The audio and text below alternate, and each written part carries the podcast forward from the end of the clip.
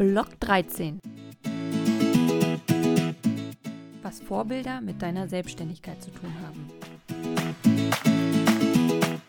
Du hörst den Podcast Lehrerausstieg Selbstständigkeit mit Peggy Kaminski. Hier bist du richtig, wenn du als Lehrerin oder Lehrer deine Alternative in der Selbstständigkeit siehst und Hilfe auf deinem Weg suchst. In dieser Folge spreche ich über Vorbilder. Du erfährst, wann man sich Vorbilder sucht, warum Vorbilder wichtig sind, was Vorbilder für dich und deine Selbstständigkeit bedeuten und was du durch Vorbilder für deine Selbstständigkeit lernen kannst. Ich bin Peggy Kaminski und unterstütze Lehrkräfte auf ihrem Weg in die Selbstständigkeit. Denn ich selbst habe neben meiner Familie mit Kleinstkind und dem Lehrerjob meine Idee von der Selbstständigkeit entwickelt und zu einem Business aufgebaut. Heute bin ich zweifache Mutter und arbeite nur noch in meinem Business. Den Lehrerjob habe ich an den Nagel gehängt. Erst als ich mich genauer mit dem Thema Selbstständigkeit befasste, bemerkte ich, wer mein Vorbild war.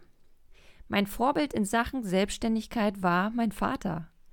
Als ich 15 Jahre alt war, hat er sich als Einzelunternehmer selbstständig gemacht. Neben seiner Familie mit drei Kindern, zu denen auch ich daneben zählte, und seinem Job als Heizungsmonteur machte er über mehrere Jahre hinweg seinen Meister für Gas-, Wasser- und Heizungsinstallationen. In den 90ern schließlich öffnete er seine Tore als selbstständiger Handwerksmeister für Gas, Wasser und Heizung.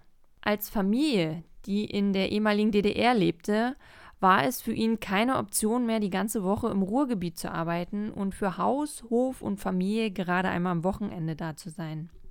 Denn wir lebten alle zusammen nicht nur in einem frisch gebautem Haus mit großem Garten, sondern wir hatten zudem Schweine, Pferde, Kaninchen und Hühner auf dem Hof, die verpflegt werden sollten.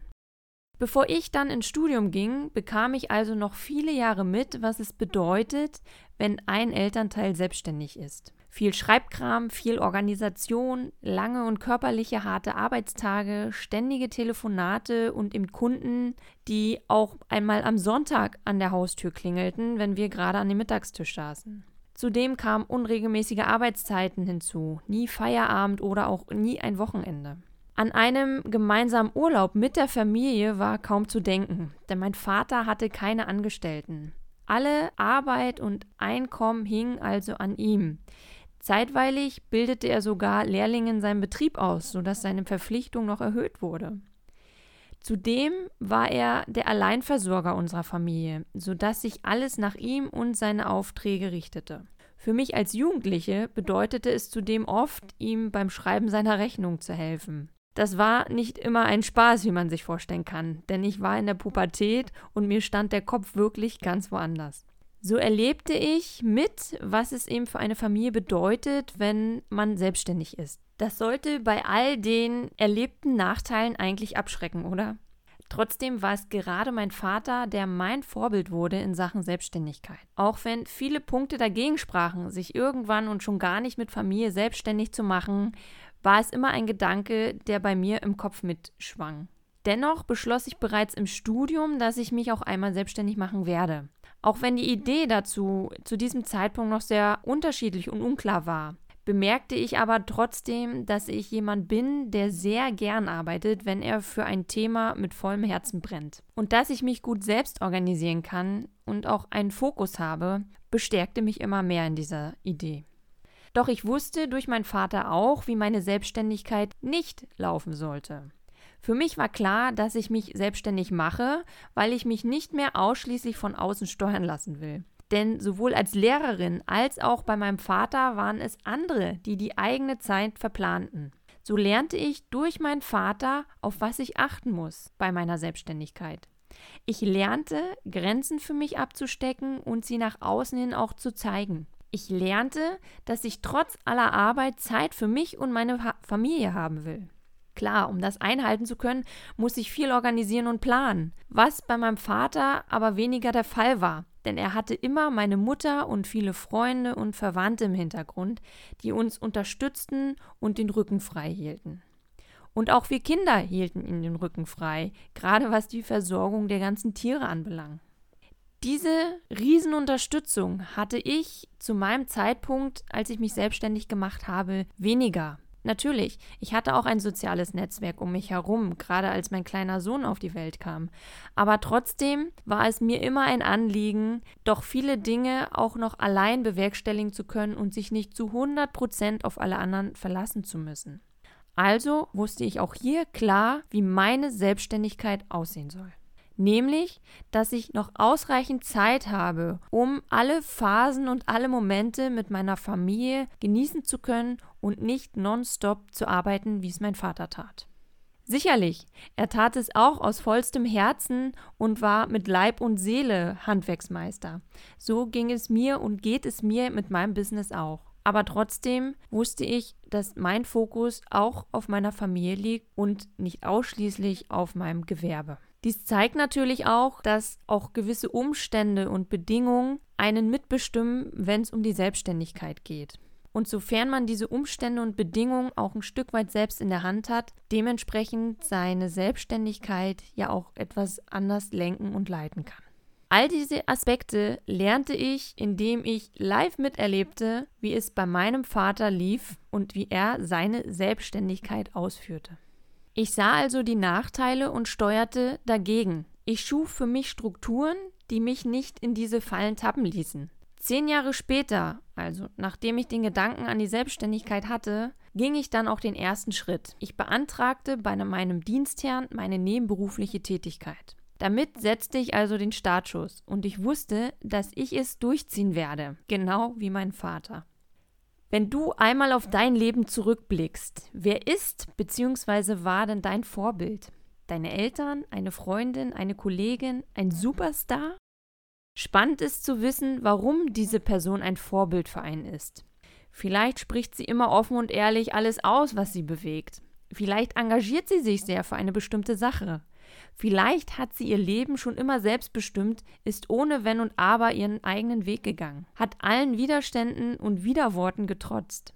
Vorbilder verkörpern etwas, was man sehr an ihnen wertschätzt und von dem man auch gern mehr hätte. Aufrichtigkeit, Engagement, Selbstvertrauen. Bei meinem Vater bewunderte ich seine Power und seinen Mut, den er hatte.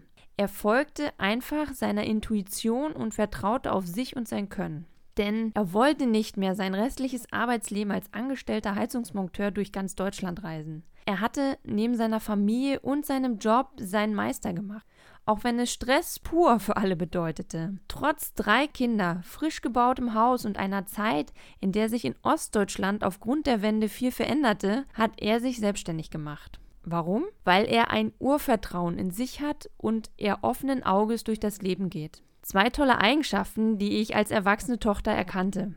Eigenschaften, die auch ich mit den Jahren immer mehr gelernt hatte. Was genau bewunderst du an Menschen, die dir ein Vorbild sind? Denn meist ist es genau diese Bewunderung, die einen auch antreibt. Denn man will auch mehr von dem, was das Vorbild einem zeigt. Denn man sieht, wo es denjenigen hingebracht hat. Ein Leben, das man sich auch wünscht. Ein Vorbild treibt einen also an und bringt einen weiter denn man lernt durch ein Vorbild. Sie zeigen einem, dass alles machbar ist, dass man alles erreichen kann.